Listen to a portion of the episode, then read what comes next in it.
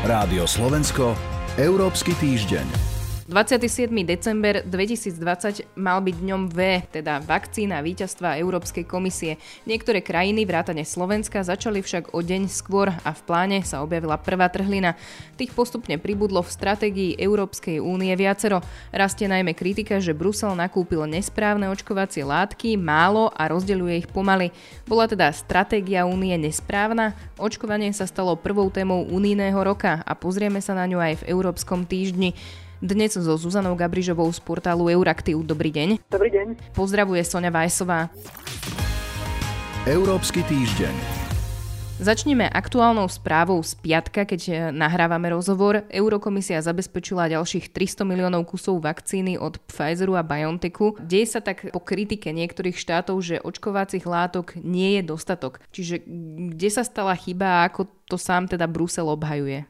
Je tam viacero faktorov, ktoré samozrejme do tohto vstupujú. Táto kritika, ktorej sa teraz rozprávame, vlastne rozputali do veľkej miery veľké mienkotvorné nemecké médiá koncom roka, a teda začiatkom tohto roka. Tam v Nemecku je to samozrejme veľká téma. Zdá sa, že to možno bude aj téma predvolebná, keďže tento rok je v Nemecku volebným rokom. Je treba si uvedomiť, že úplne na začiatku to bolo práve Nemecko, Taliansko a Holandsko, ktoré ako keby začali také nejaké exploračné rokovania s výrobcami vakcín ešte na jar a aby sa potom potom rozhodli vlastne prenechať túto iniciatívu alebo túto aktivitu Európskej komisie, ktorá teda slúbila, že zabezpečí rovnomernú distribúciu a dostatok vakcín, keď už budú dostupné pre všetky členské krajiny. A toto je niečo, preto sa Nemecko vedome rozhodlo. Treba povedať, že je to bezprecedentné.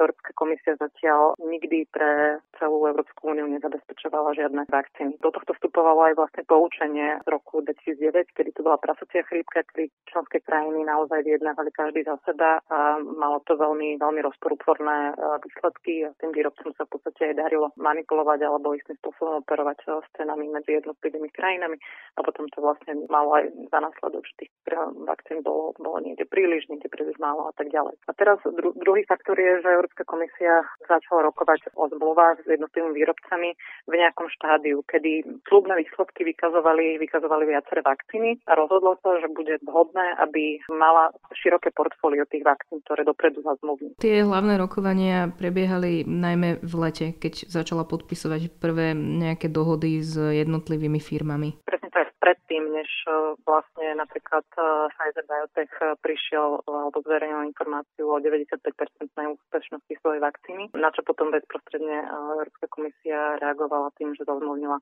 počet práve týchto vakcín. Takže bola to pomerne náročná, náročná logistická, logistická operácia. Tých faktorov, ktoré do toho vstupovalo aj podľa teda medializovaných informácií bolo viacero. Napríklad teda Frankfurter Allgemeine Zeitung eh, napísal, že vyjednávači, ktorí teda dohadovali nákup tých vakcín, kalkulovali možno s tým, že bude na trhu aj lacnejšia vakcína od eh, švedsko-britskej spolupráce AstraZeneca, a, ale aj, že napríklad podľahli nátlaku štátov, kde sa tie očkovacie látky vyvíjajú, aby sa dohodli s nimi, alebo zasa, že východoeurópskych štátov, ktoré tlačili na čo najnižšie ceny. Čiže dá sa teda asi predpokladať aj, že Brusel istým spôsobom podlahol aj tým tlakom a chcel e, vyhovieť tým jednotlivým členským krajinám. Informácia o tom, že e, do toho vstupoval ako keby francúzsky tlak prospech firmy Sanofi, e, to uverejnil vlastne Špígel v koncom decembra. Toto je niečo, čo mal podložené nemenovaným zdrojom prítomných pri rokovaniach. Európska komisia toto, toto poprela, že tak toto nebolo a toto nebol ten dôvod, pre ktorý tá distribúcia tých objednaných vakcín bola taká, aká bola. Potom Frankfurt teda Allgemeine hovoril o tom faktore ceny, ktorý ste, ktorý ste spomenuli, lebo tá cena naozaj, hoci teda je tajná ako súčasť, súčasť tých eh, kontraktov, tak eh, medzi som samozrejme unikla do médií. Mm, rozdiel v tej cene je, je veľmi výrazný, tam mm, naozaj násobný. Samozrejme, Európska komisia mm, nemala od členských štátov zadanie s neobmedzeným rozpočtom, to si tiež treba povedať, hej že aj finančné prostriedky určite bol, bol nejakým faktorom v rozhodovaní. Teraz vidíme ale teda, že komisia nakupuje ďalšie látky. Je toto teda tá cesta, ako chce napraviť možno takú tú pachuť toho, že, že ich je málo tých vakcín a že ich nielen, že teda ich je málo, ale že ich aj distribuje pomaly? Tomto ako keby nekoná autonómne sama za seba. Ona pri tých rokovaniach vždy podlieha rozhodnutiam a schváľovaniam členských štátov. To znamená, členské štáty boli v každom tom kroku prítomné pri tých rokovaniach a pri schváľovaní e, tých kontraktov s jednotlivými vakcínami.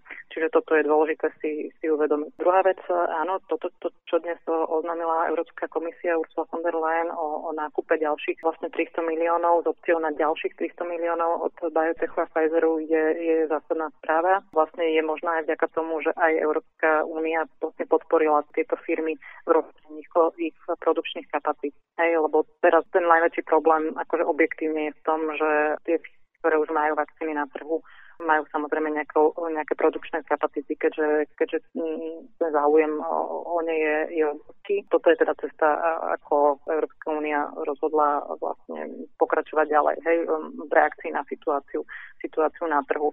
A na druhej strane tiež treba povedať, že ani ten, ten rollout alebo teda to rozbiehanie očkovania členských štátov nejde úplne, úplne jednoducho aj teda na strane členských štátov a v ich schopnosti logisticky to zabezpečiť. Napríklad, a to nehovoríme o napríklad že o Slovensku, ale hovoríme o západoeurópskych krajinách, ktoré si majú problém. Francúzsko, Holandsko ešte poriadne napríklad nezačalo Takže to je tá ďalšia prekažka. Jedna je teda tá produkčná kapacita tých firiem a druhá je samozrejme aj na, aj na strane členských štátov. V tomto smere sa oči štátov 27 pozerajú alebo teda smerujú najmä do Izraela, ktorý má zaočkovaných prvou dávkou vakcíny podľa portálu Our World in Data takmer petinu obyvateľov. Vy ste spomínali aj teda európske krajiny, západné, Členskou krajinou, ktorá má najviac zaočkovaných, je podľa toho portálu Dánsko a to sú 2%.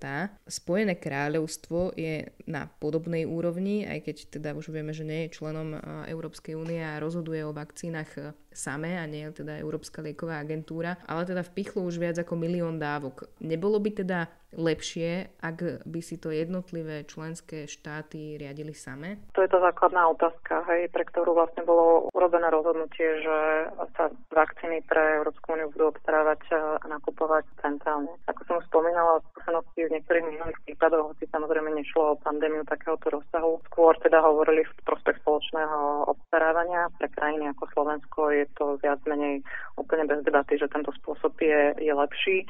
Či, pre, či je krajiny ako Nemecko, to je samozrejme, to je samozrejme na diskusiu. Určite je možné, že v situácii, kedy by sa vakcíny nakupovali, dohodovali bilaterálne, Nemecko by možno mohlo byť eh, v lepšej situácii. To je asi dosť, dosť dobre možné.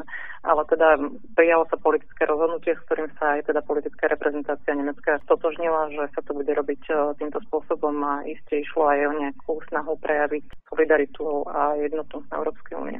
Toľko Zuzana Gabrižová, ďakujem vám za rozhovor. Ďakujem vám pekne. Prvé vydanie Európskeho týždňa v novom roku je na konci. Pripravili ho portál euraktiv.sk a Sonja Vajsová. Rádio Slovensko, Európsky týždeň.